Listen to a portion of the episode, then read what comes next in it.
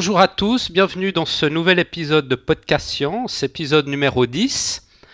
Toujours en compagnie de mes deux acolytes. Euh, salut professeur Fun, salut Antoine. Salut, salut Mathieu, salut. Antoine, bonjour tout le monde. Vous allez bien? Tout va bien, tout va bien, ouais, bonne semaine. Mm-hmm. Euh, on va peut-être commencer ce podcast euh, par, des, par des remerciements habituels, non, professeur Fun Ouais, alors une longue liste de remerciements cette semaine. On va commencer par euh, Olivier Tripet, pardon, qui nous a fourni une, excellente vidéo supplémentaire pour le dossier sur le poulpe. une vidéo qui met en scène les talents d'imitateurs du, poulpe, donc qu'on a, ajouté au dossier. Elle est disponible sur le site web. Euh, remerciements également à Jenny Parker, qui est fan du podcast en général et du dossier de Mathieu, évidemment, sur la théorie des cordes en particulier. il a un super succès, ton, ton, dossier sur la théorie des cordes, encore maintenant. Euh, Jenny nous propose de remettre en question la constante de 30 minutes. Pour euh, rappel, la constante de 30 minutes, c'est les, les, 30 minutes de durée du podcast. Exactement. Donc je vous propose qu'on en, qu'on en parle à la fin de l'émission. Euh, remerciements évidemment à nos amis de NitTech avec un petit erratum. Je ne sais pas comment j'ai fait, j'ai réussi à parler de podcast sur la technique. C'est un podcast sur la technologie et puis bien au-delà de, de, la technologie, euh, ça parle aussi des startups, des enjeux sociaux liés, liés à la tech. Euh, donc euh, voilà, si vous n'êtes pas encore euh, accro à NipTech, c'est maintenant ou jamais. Un petit remerciement à Michel Favé également. Ah, ça c'est mon papa. famille, voilà. ah, d'accord. On se demandait d'où ça venait. bah, il nous a mis un commentaire encourageant sur le site. Ouais, je l'ai lu, ouais très sympa. Euh, remerciements évidemment aussi à nos amis de, Twitter, les fidèles, Xavier Agnès, Ateraki, euh, Jean-Philippe Girard, Alexis Perrier, Psychophénix, Franck Pasco, qui nous a recommandé d'ailleurs de suivre euh, les tweets de Eric Ferlinde. C'est un physicien théorique qui remet en question la gravitation en tant que, force fondamentale. Super intéressant. Il y a un dossier euh, dans Science et Vie sur ce sujet euh, et euh, sur ce personnage en particulier. C'est celui du mois de septembre. Je vous en recommande la lecture. Et puis, remerciement à la Minute Science également, un flux très chouette à suivre sur, sur Twitter qui parle également de science euh, et puis qui nous fait un petit coucou de temps en temps.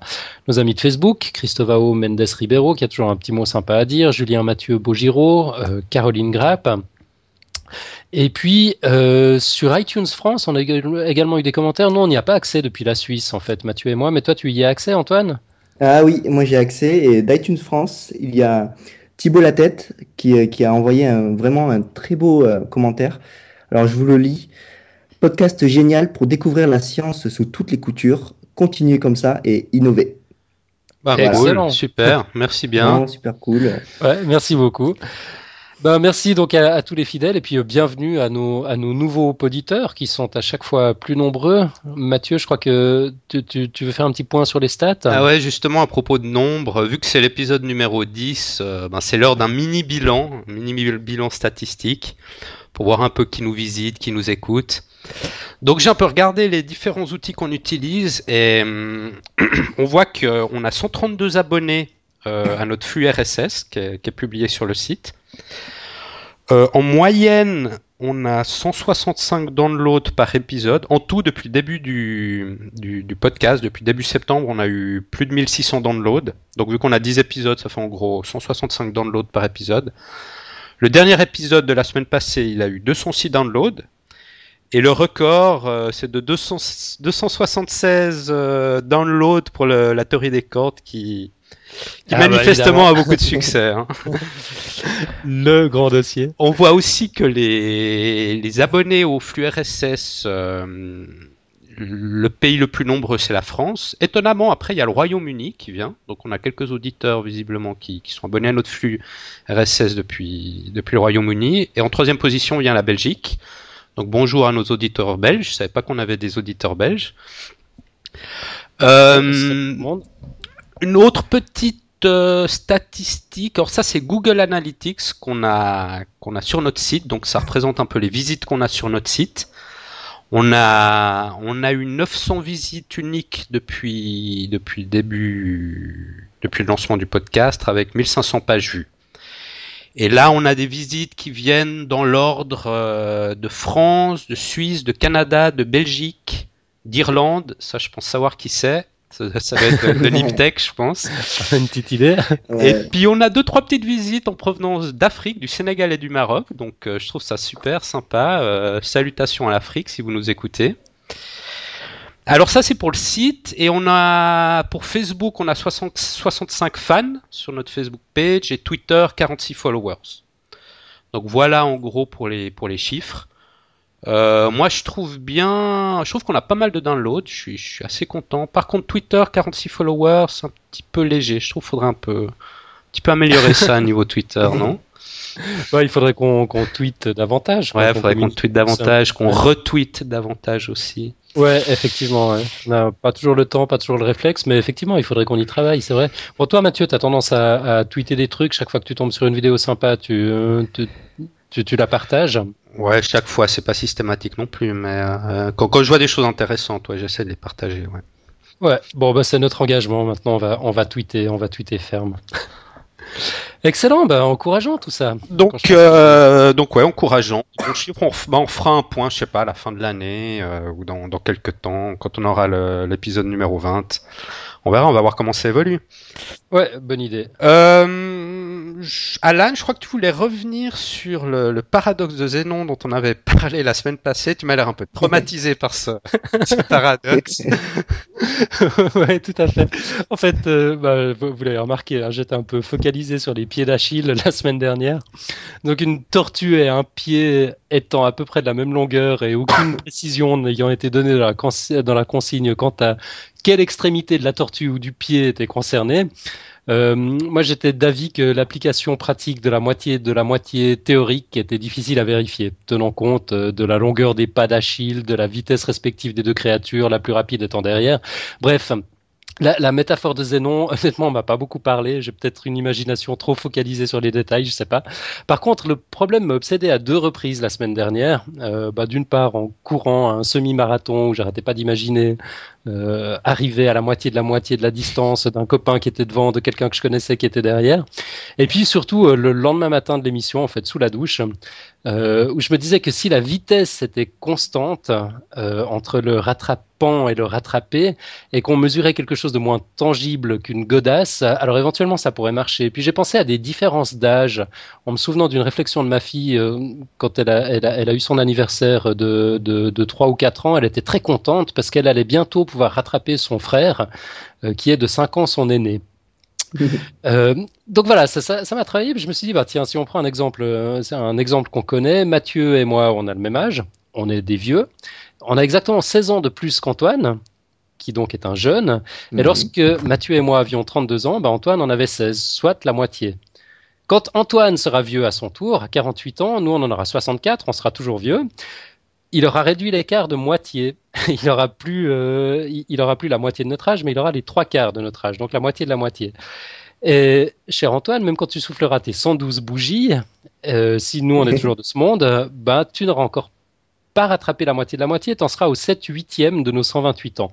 Puis évidemment, si on meurt, bah ça vaut pas, ça compte pas. si, si, vous mourrez, je vous rattrape, c'est ça? Eh bah ouais, euh, non, non, non, le, compteur s'arrête. T'as pas jouer. D'accord. Non, mais vraiment sympa ta, ton image, là, le xénon de l'âge, c'est vraiment super. Ouais, bah tu vois, je me disais que si on devait arriver, si on devait connaître le transhumanisme et puis qu'on avait la possibilité d'uploader nos pauvres vieux cerveaux sur des sur des serveurs, probablement ceux de Google, pour continuer de cogiter à l'abri du temps, ben même à l'âge de 1584 ans, tu n'auras jamais que 99% de notre âge. Je dis 99 parce que d'ici là, je pense que les Français se seront se seront adaptés, ils parleront normalement.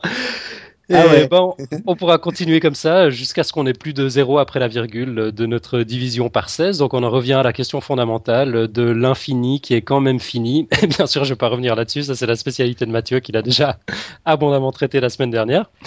Donc bref, voilà, je voulais pas critiquer Zénon. D'ailleurs, c'est un peu tard pour être, pour être constructif. C'était sans doute un excellent philosophe, mais pour la métaphore, il repassera. Je trouve que la mienne est quand même bien plus évocatrice. Voilà, donc en fait, la différence d'âge relative euh, se réduit euh, d'année en année. Ouais, mais sans jamais arriver à, Moins que, sans jamais, à moins que quelqu'un meure, sans jamais arriver au bout. On est toujours à des moitiés de moitié. Parce qu'on parce qu'on avance tous à la même vitesse, on vieillit tous à la même vitesse. Donc là, il n'y en a pas un qui pourra rattraper, rattraper l'autre. Bah, si. euh, alors, que- dans quel sens ça va déjà? C'est c'est Antoine qui doit aller faire un petit tour à, Oui, à la vitesse de la lumière, c'est ça? Voilà, c'est moi. Voilà, et tu, tu vas vieillir, on- t'as t'as peut-être une chance de nous rattraper. hein. Voilà. Bah écoute, euh, bah j'espère que tu vas pas pas faire des cauchemars avec ce paradoxe de Zénon parce que c'était pas le but non plus. Non, c'est bon, là, c'est sorti, ça va mieux. Voilà. Alors aujourd'hui, on va, bon, on va rentrer un peu dans, dans le vif du sujet, non? Euh, Ça va être un, un podcast visiblement qui va traiter de, de sujets liés à la psychologie. Est-ce que je me trompe, Antoine? C'est quoi ton sujet? Ah oui, non, mais c'est totalement simple parce que moi, c'est la peur. Ouh, la peur, ouais. Peur, ouais.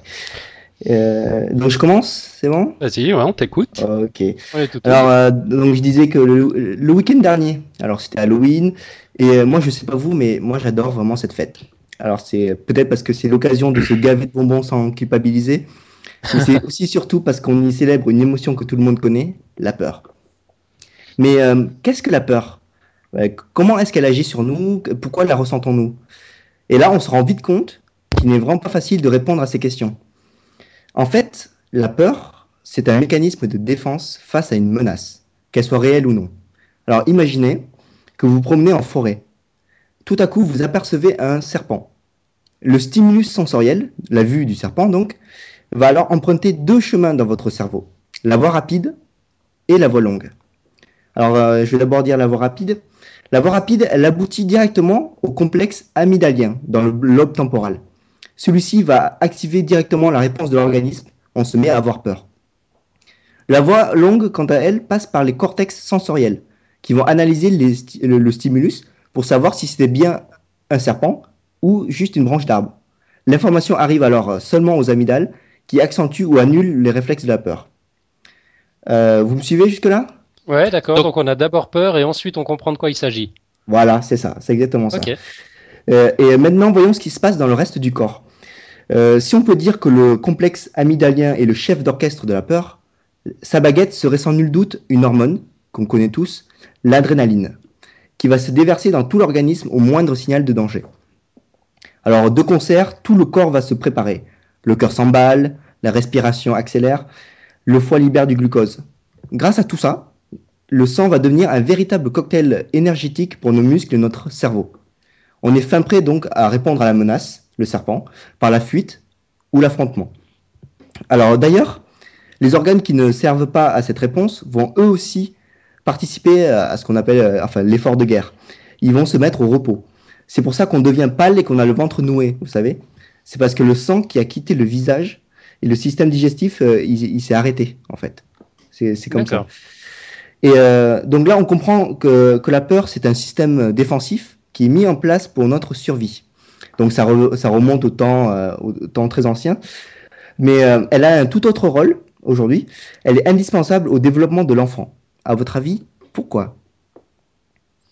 Pourquoi est-ce que la peur est indispensable au développement de l'enfant? Ouais. Alors, si on les menaçait pas d'une grosse voix de temps à autre, je pense qu'ils iraient jamais se coucher, ils feraient que bouffer des bonbons. C'est ça? Euh, Moi, je parle plutôt du nourrisson, celui qui a quelques Ah, mois de, d'accord. à quelques mois de sa vie. Alors, en fait, Bah, c'est la, ouais, la, la peur de, la peur de, de Mhm. perdre les gens euh, qui, qui le nourrissent, qui lui permettent de, de survivre, non, non, c'est plus fondamental que ça, en fait. D'accord C'est euh, alors tout d'abord, le nourrisson, il, il pense qu'il ne fait qu'un avec le monde qui l'entoure en fait. Donc euh, il, il ne, ne se différencie pas de sa mère, il ne dif- se, se différencie pas du monde. Donc chaque fois que nous, autres autres humains, on interagit avec son environnement, on crée chez lui une peur qui s'appelle l'angoisse de morcellement. Et euh, en fait, en surmontant petit à petit cette peur, il va définir petit à petit les limites de son individualité. Vous voyez? Il va devenir, il va les, li- les limites de son soi à lui euh, par rapport aux autres. Et donc c'est super important. Mais euh, ça ne s'arrête pas là parce que tout au long de son enfance, des peurs différentes vont l'accompagner. D'ailleurs, je vais mettre, je mettrai un, un tableau récapitulatif sur le blog. Euh, on peut d'ailleurs citer, pour, pour exemple, la peur des visages inconnus à 7 mois, celle des bruits forts comme l'aspirateur à 2 ans, ou encore la peur de l'échec scolaire à 8 ans. Et c'est sur cette dernière peur que j'aimerais finir mon sujet en fait. Euh, Ken Robinson euh, en parle vraiment très bien dans une conférence TED sur l'éducation. Je vous mettrai la vidéo sur le blog. Elle vaut, elle vaut vraiment, vraiment le détour. Alors, dans son discours, Ken Robinson nous incite vraiment à surmonter cette peur de l'erreur. Vous, vous, voyez À revenir dans le même état d'esprit qu'un enfant de 7 ans qui n'avait pas peur de se tromper, pas peur d'essayer en grandissant, vu que les peurs nous accompagnent, on a perdu cette capacité à se tromper sans crainte. Et, mhm. euh, euh, si on pouvait surmonter cette peur, on pourrait alors euh, vraiment exprimer toute notre créativité, tout ça. Et je pense que j'ai choisi cette fin parce que c'était en écho avec ta quote de la semaine dernière, je crois, hein, Mathieu. ouais. Sur, sur l'expert qui. ouais, exactement, ouais. Qui, a commis toutes les erreurs possibles dans un domaine donné. Voilà, et euh, je trouvais ça vraiment super. Alors, euh, j'invite vraiment tout le monde à regarder cette, euh, cette vidéo de Ken Robinson sur l'éducation qui, qui est vraiment super. Je la mettrai sur le blog. Donc, c'est qui Ken Robinson? Je connais pas. C'est un pédagogue, un psychologue? Je crois que c'est un psychologue britannique. Oui. Et il a fait une, une des conférences qui m'a le plus inspiré de, de TED sur l'éducation, qui, qui est pleine de, de bon sens et c'est vraiment super sympa. Et donc, en, résumé, euh, la peur chez un nourrisson, ça lui permet de, prendre conscience de, lui-même? Voilà, en fait, euh, il est rattaché, euh, normalement, dès la naissance, il est rattaché à sa mère, il est fusionnel totalement à sa mère et au monde qui l'entoure. Il ne sait pas, il sait pas ce qui, ce qui, peut, ce qui est lui, qui, qui n'est pas lui. Mais comme on interagit avec cet environnement, il se rend compte que là, on n'interagit pas avec lui en, en posant son biberon sur une table, par exemple il, commence à se rendre compte et en fait, il surmonte cette angoisse de morcellement. D'accord, euh, c'est intéressant ça. Ouais. Et après, bah, forcément, après, au, cours du temps, il y a des facteurs sociaux, comme tu l'as dit, euh, la peur de l'échec, tout ça, ça c'est plus des, des, facteurs sociaux qui nous, oui, euh, sur nos. Vous verrez le, le, tableau, il y a vraiment des peurs caractéristiques à différents, différents âges en fait, et c'est super intéressant et et euh, j'ai voulu faire ce, ce, sujet parce que c'était aussi un, un, petit hommage à ce que j'avais fait. Euh, en, ça remonte à 5 ans, c'était en TPE. J'avais pris ce sujet et euh, j'avais vraiment adoré traverser les méandres du cerveau. Alors attends, pour les, pour les autres francophones qui n'utilisent pas les mêmes acronymes, c'est quoi un TPE ah Un TPE, c'est travaux personnels encadrés en fait. C'est D'accord. Sur, en année terminale, donc juste avant le bac, c'est sur sur six mois, on, planche sur un sujet et, euh, pluridisciplinaire. Et j'avais choisi euh, la peur, qui est donc euh, la biologie et la psychologie. D'accord. Voilà. chouette. Super sujet. Mhm. Ouais. Ben, sans transition, on va passer au sujet d'Alan, non? Ouais, alors qui est dans la psychologie aussi, c'est rigolo, on s'est, on s'est pas, on s'est pas concerté pourtant. pas du tout, ouais. Ouais, euh, alors moi, je voulais vous parler des, biais cognitifs. Euh, c'est pas vraiment un sujet d'actualité, euh, mais voilà, c'est une petite euh, réflexion qui, elle aussi, a tendance à m'obséder sur ces aspects psychologiques et neurologiques de la pensée humaine qui font nos qualités, nos défauts particulièrement dans, dans, notre compréhension des mystères de ce monde. Je sais pas, vous, vous êtes jamais agacé par quelqu'un qui vient vous dire, juste après la découverte d'un nouvel élément, ah, mais je le savais depuis le début, je sais pas vous, hein, mais moi j'ai en général envie de secouer la personne et puis de lui dire bah alors pourquoi tu l'as pas dit et patate. Bah, c'est nouveau la peur, la peur de dire une bêtise. On revient à ce que disait euh, Antoine. c'est vrai hein. Souvent, euh, souvent euh, on a peur de, de pas de, pas. On a un sentiment assez juste, mais on a peur qu'il soit faux et on, on dit rien. Alors ça, c'est une, une, possibilité, effectivement. Euh, on, peut l'avoir su dès le début, puis pour une raison ou une autre, on l'a pas exprimé. Mais autrement, on peut être victime d'un phénomène connu. C'est un biais cognitif amnésique, le biais rétrospectif. Euh, il s'agit là d'un des nombreux biais cognitifs. Il y en a tellement en fait que c'est pas possible de tous les traiter en un seul dossier. Donc, ce que je propose, c'est qu'on démarre une, une, saga. on ouvre le dossier aujourd'hui, et puis on le complétera petit à petit, pas forcément dans l'épisode de la semaine prochaine, mais à chaque fois que ça vient, jusqu'à ce qu'on obtienne un, bon gros, vrai dossier complet comme on les aime. Donc les biais cognitifs, euh, disais-je, on va peut-être commencer par quelques définitions. Qu'est-ce qu'un biais? Bah, Si j'en crois notre ami Wikipédia, dans diverses disciplines, un biais est une erreur systématique ou une simplification. Et cognitif, cognitif c'est l'adjectif que tout le monde utilise mais que tout le monde ne comprend pas forcément toujours. Cognitif, c'est tout ce qui se rapporte à la cognition, pour compliquer les choses, la définition même de cognition varie énormément d'une source à l'autre. Donc, pour ma part, je retiens qu'il s'agit de l'ensemble des processus mentaux derrière le traitement de l'information. Donc tout ce qui permet de manipuler les idées, de la perception au langage, la mémoire, le raisonnement, la prise de décision. En résumé, cognitif, ça veut dire relatif aux processus mentaux de traitement de l'information. Donc un biais cognitif, c'est une tendance de la pensée humaine à commettre des erreurs de jugement et donc à prendre de mauvaises décisions à cause soit de raccourcis de la pensée ou alors d'influences sociales, de préjugés ou de facteurs tels que, tels que la motivation. On a commencé à parler de biais cognitifs en fait en 1972-72, lorsque les psychologues Daniel Kahneman et Amos Tversky ont pu démontrer de manière systématique que la prise de décision ne s'appuie que partiellement sur la pensée rationnelle et le raisonnement.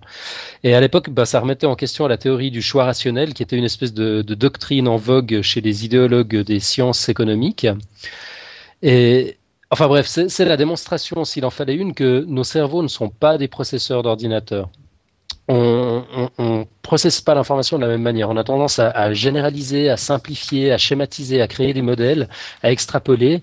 Et euh, tout en nous participe de notre processus de décision, pas juste des faits, pas juste euh, voilà de la matière, euh, de la matière euh, objective, mais également nos émotions, nos croyances, nos expériences, nos préjugés. Et du coup, nos choix sont sont tout sauf rationnels. On a toujours 36 000 raisons de faire un mauvais choix. On a vu le biais rétrospectif où l'effet, je le savais depuis le début, mais il y en a plein d'autres de ces biais cognitifs. Il y a le biais de négativité, par exemple, qui fait que les expériences négatives nous marquent plus que les expériences positives. L'exemple classique, c'est je choisis toujours la mauvaise file à la caisse du supermarché. je pense que vous avez vécu ça aussi. Ça, c'est un classique. Ouais. même chose pour les pour, pour les bouchons sur l'autoroute. Euh, en réalité, si on tenait une statistique documentée, ben on s'apercevrait pour la plupart d'entre nous que la plupart du temps, en réalité, tout se passe très bien. On est dans une file qui avance aussi vite que les autres. Mais le truc, c'est que ça frappe pas l'imagination. Alors du coup, ben on s'en souvient pas. Par contre, le coup où ça traîne, évidemment, on s'en souvient. Puis à force de se souvenir que des expériences négatives, on finit par croire qu'on n'a jamais de chance. Euh, donc ça, c'est un exemple que j'ai trouvé dans un livre super intéressant qui s'appelle Stumbling on Happiness de Daniel Gilbert, qui est un, psychologue social américain et puis qui écrit euh, remarquablement bien. Quoi, c'est de la, super vulgarisation. Euh, le livre existe en français, il a été traduit. Ça s'appelle Et si le bonheur vous tombait dessus? en parlant de bonheur, il y a un autre biais, le biais d'optimisme, celui qui fait qu'on continue de se marier, même si on sait que pratiquement un mariage sur deux se termine par un divorce. C'est ce même biais qui fait croire au... Ça, t'appelles ça un biais optimiste, toi? Moi, j'appelle ça plutôt une pression sociale, non? Ouais, bah c'est lié évidemment. Mais le, biais d'optimisme dans le phénomène, c'est cette tendance qu'on a à se dire, euh, ben moi, ça va pas m'arriver. Tu vois, tu sais que c'est 1 sur 2, bah tu te dis, ok, moi je, suis le, je, serai le 1, je serai pas le, je serai pas le 2. C'est le même biais qui fait croire aux fumeurs que le cancer, c'est pour les autres. Mm-hmm. C'est le même biais qui nous, qui fait qu'on préfère croire qu'on a une chance de gagner au loto, et du coup qu'on achète un billet plutôt que 14 millions de chances de perdre. Ce qui, euh, Ah mais 100% des gagnants ont tenté leur chance. Hein. ah ouais, bien sûr. Oui, si on parle en statistique comme ça, c'est sûr. Encore une victime du biais d'optimisme. Mais il est très traître ce biais, hein, j'ai l'impression. Il est terrible. Donc dans ces biais, j'aime bien le, biais de confirmation d'hypothèse aussi. Ça, c'est un sacré numéro. Il est, il est drôlement intéressant. Euh, en fait, c'est un phénomène qui veut qu'on cherche par tous les moyens à valider ce qu'on croit déjà. Et puis on accordera beaucoup plus d'importance à une opinion qui nous conforte dans notre croyance qu'à une opinion qui, va venir la challenger. C'est un concept qui a évolué dans le temps. Donc historiquement, une série d'expériences dans les années 60 suggérait que euh, les, sujets étaient biaisés dans la mesure où ils, tendaient à choisir des réponses qui confirmaient leurs croyances, comme, comme je viens de le dire. Puis d'autres travaux par la suite ont démontré qu'il s'agit davantage d'une espèce de phénomène de pensée à sens unique, qui fait qu'une fois qu'on est branché sur une explication, ben on n'arrive tout simplement plus à voir la réalité autrement. C'est ce qu'on évoquait il y a, je sais plus, deux, trois semaines, quand on, avais fait un dossier sur, sur Mandelbrot, euh, Mathieu. Mm-hmm.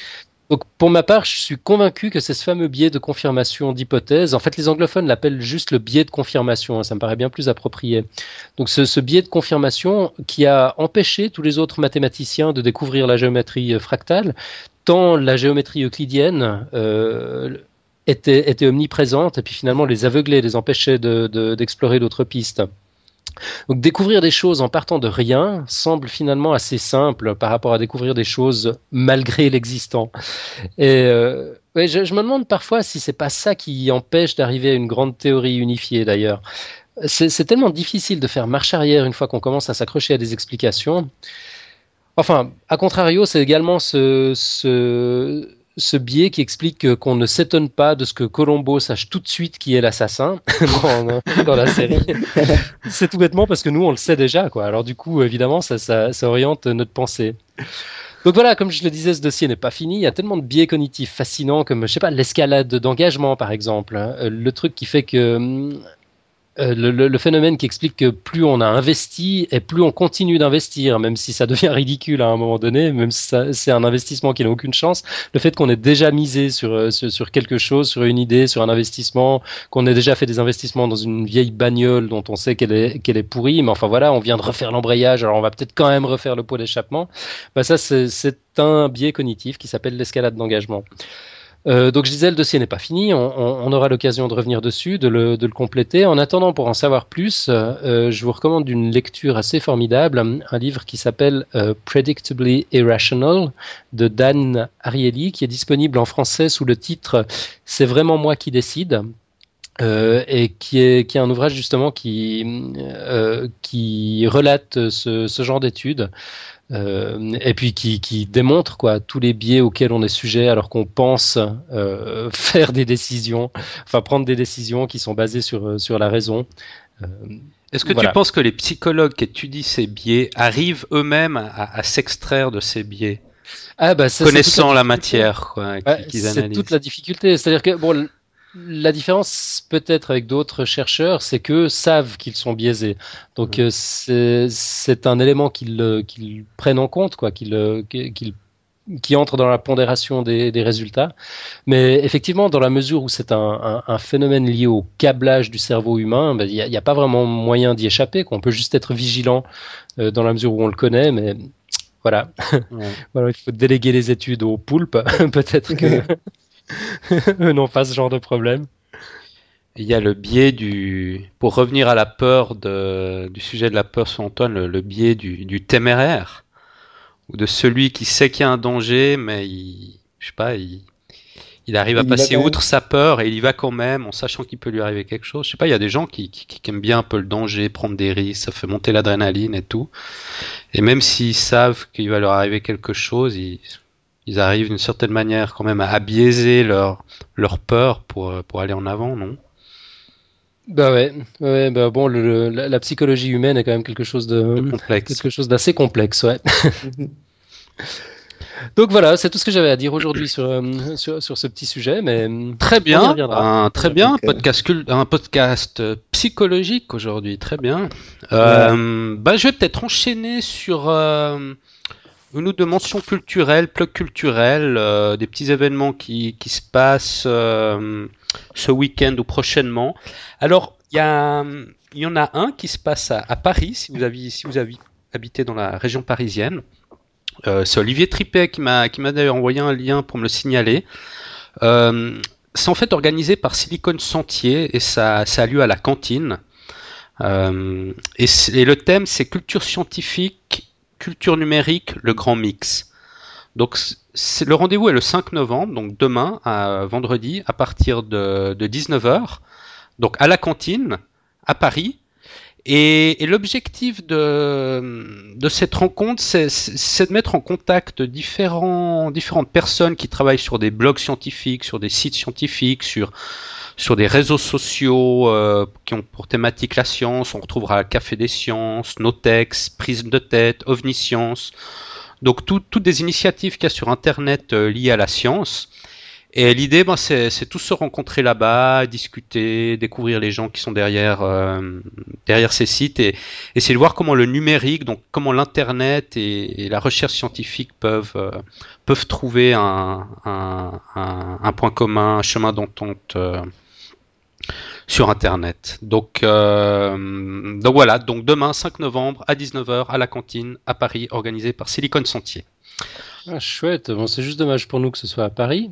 Ouais, parce que c'est sympa. Il y a des, il y a Bah des, ouais. il y a des blogs assez, assez connus sur la science. Il y aura des gens, des gens bien. Ça peut être ça. Ouais, ça a l'air, Ouais, a- d'être sympa, quoi. Il y a le tout nouveau Oniscience là. Ouais, ouais. qui- C'est tout nouveau J'ai cette de J'ai, jeté un œil cette semaine là-dessus. Ça a l'air bien. Cette semaine. Ouais. Cette semaine, ouais. C'est rentré directement dans mes flux RSS. Parce que euh, ça a l'air super sympa. Donc on, on- on mettra le lien de, de, de cet événement euh, sur le sur le site de Podcast Science. Euh, Antoine, je crois que tu voulais aussi nous, nous parler de quelque chose, non? D'un petit événement? Oui, oui. en fait, c'est pas vraiment un événement, mais le site du Zéro, qui est un site collaboratif de tutoriels euh, in- informatiques, a ouvert une nouvelle session. euh, sec- session c'est- oui, c'est nouvelle section. Section, désolé. Euh, J'en perds mon français à être avec deux Suisses. Donc, euh, une- nouvelle euh, section. euh, les sciences, donc euh, qui nous intéressent vraiment, et avec, euh, ils ont vraiment fait fort avec euh, un premier sujet, c'est les maths de la sixième à la terminale. Donc c'est un gros tutoriel sur les mathématiques pour ceux qui, euh, qui sont vraiment traumatisés, euh, qui ont été vraiment traumatisés dans leur enfance. Et euh, ça explique, donc euh, l'ambition c'est d'expliquer les maths en partant vraiment du, euh, du- de zéro, enfin leur zéro à eux c'est la sixième, et en nous menant jusqu'à la terminale. Ça va se faire en plusieurs parties. Et euh, pour avoir lu la partie sur la sixième, c'est vraiment, vraiment super bien fait. Donc, euh, allez voir, euh, c'est vraiment super sympa. On mettra les liens, bien sûr, sur, euh, sur le blog. Très bien. Donc pour se remémorer nos vieux cours de maths ou pour en savoir un peu plus si on a deux trois lacunes. Oui, oui. Ouais, ou tout pour ça, s'y euh, remettre si on était un cancre. C'est bien, moi je sens que je vais être client. Ah, ça t'intéresse, Alan Ouais. Ouais. C'est cool. Ok, bon, on mettra tous ces liens sur le site. Euh, Mhm. Bah, on arrive gentiment au terme de l'émission. Euh, moi, j'ai ma petite côte euh, habituelle. Ah, Ah, mais on l'attend avec impatience. on Hein. peut pas arriver au terme de l'émission sans ta Ouais. côte. c'est pas C'est pas possible. possible, c'est pas possible. Ouais, parce que je, moi, je sais pas si on l'a déjà dit à, à nos auditeurs, mais en fait, vous, vous, vous savez, vous connaissez pas la côte à l'avance. C'est toujours une surprise. euh. Ouais, c'est vrai. c'est- c'est- catégoriquement de la communiquer. Ouais, ouais, c'est un secret. Alors- Alors, celle-ci, elle est. Si ça se trouve, beaucoup d'entre vous l'auront déjà entendu, mais elle est tellement bien que voilà, j'ai pas pu passer à côté. quoi. Alors, elle est d'une personne qui a un nom alors euh, vraiment assez compliqué. C'est un, un, un Hollandais qui s'appelle Jan van de Snapshot. Enfin bon, euh, le nom, on va pas trop insister. Et il a dit la chose suivante. Donc en anglais, donc professeur Fun, comme, comme d'habitude, tu, tu m'aides à traduire. On va essayer. Alors ça va comme ça. euh, in theory, there is no difference between theory and practice. But in practice, there is. c'est génial. Donc en théorie, il n'y a aucune différence entre la théorie et la pratique, mais en pratique, si. Voilà. Voilà. C'est excellent. Je la J'adore. connaissais, mais je l'adore. Ouais. Moi, je la connaissais pas, je la découvre. mais je trouve vraiment top, excellent. Donc voilà. euh, encore une petite chose. euh, euh, à propos de la durée du podcast, donc la constante de 30 minutes, on avait annoncé au, au début du, de ce podcast. Il y a, il y a certains de nos auditeurs qui, qui pensent que ce serait bien, vu qu'on est trois, qu'on rallonge un petit peu euh, la durée du podcast à 45 minutes. Donc il y a des pour, il y a des contre, il y a des personnes qui sont en faveur, d'autres moins. Alors ce qu'on ce qu'on a fait, c'est qu'on a posté un, un petit sondage sur le sur le site pour demander ben, votre avis à vous si vous préférez un podcast de 30 minutes, de 45 minutes, d'une heure, plus court, plus long. Donc euh, n'hésitez pas à aller voter. Et d'ailleurs, pour vous inciter à aller voter, on va organiser un petit concours. Et ce petit concours consiste à, nous envoyer, une fois que vous avez, voté, vous nous envoyez ou un petit tweet sur notre compte Twitter, donc twitter.com slash podcastscience, ou vous nous mettez un petit commentaire sur notre page Facebook Podcast Science, ou un commentaire sur notre site euh, podcastscience.fm. Enfin bon, avec tous les moyens que vous pouvez, vous nous mettez un petit commentaire comme quoi vous avez voté, et la semaine prochaine, on, fera un tirage au sort. Et le gagnant euh, aura l'honneur de recevoir un livre que le professeur Fun va choisir. Il en a un petit peu parlé, je crois déjà. Bah ouais, moi je, je propose qu'on fasse gagner l'un des deux livres que j'ai évoqués, donc soit Dania- Dan Ariely, c'est vraiment moi qui décide, ou alors Daniel Gilbert, euh, et si le bonheur vous tombait dessus. euh, bah, ce sera à choix de l'auditrice ou, ou, de l'auditeur, quoi, dans la langue de son choix, dans le format de son choix, et puis on, on, on lui enverra tout ça après l'avoir tiré au sort la semaine prochaine. Donc, euh, donc voilà, allez voter et faites-nous savoir euh, via notre site, via Twitter ou via Facebook ou je ne sais pas s'il y a encore une autre manière euh, de faire. Mais faites-nous ouais, savoir. Peut-être juste et... pas par signaux de fumée parce qu'on aurait du mal à les intercepter, mais autrement tous les moyens sont bons, allez-y. et voilà, la semaine prochaine on fera un tirage au sort. D'accord? Et, et, puis ben voilà, la, la démocratie euh, parlera. Ouais, la démocratie, c'est l'oppression mmh. de, la, de la minorité par la majorité, c'est ça C'est à peu près ça, ouais. Ok, oh non, mais on se, on se pliera, la, on se rangera à l'avis du plus grand nombre. Ouais. Ouais. Euh, D'accord. Donc voilà, encore quelque chose? Est-ce que j'ai oublié quelque chose? Euh, Non, je crois que... mmh, non, je crois qu'on est tout bon. Non, on, est, on a, on on a bien, joyeusement hein. éclaté la constante de 30 minutes. Je bah vous voilà, dis, c'est, c'est, euh... la révolution est en marche. ouais, on, on, sent tout de suite qui est pour et qui est contre là. ouais. ah, oui, oui. Ah, j'ai pas voulu influencer les, les, auditeurs, les auditeurs, mais. Ouais, déjà, au, au sein même de votre podcast science, il y, y, a différents avis, au sein même des, de, de, nous trois. donc, euh, bon. Mais bon, on vous laisse voter, on en, on en reparle euh, la semaine prochaine, d'accord? Ça marche. Alors, euh, bah voilà pour aujourd'hui. Euh, ben merci à vous deux pour vos sujets et puis on se retrouve la semaine prochaine, d'accord? Bah ça marche, on ça se marche. réjouit. Allez. Une excellente semaine à tout le monde. Allez également, ciao ciao. À bientôt. Ciao.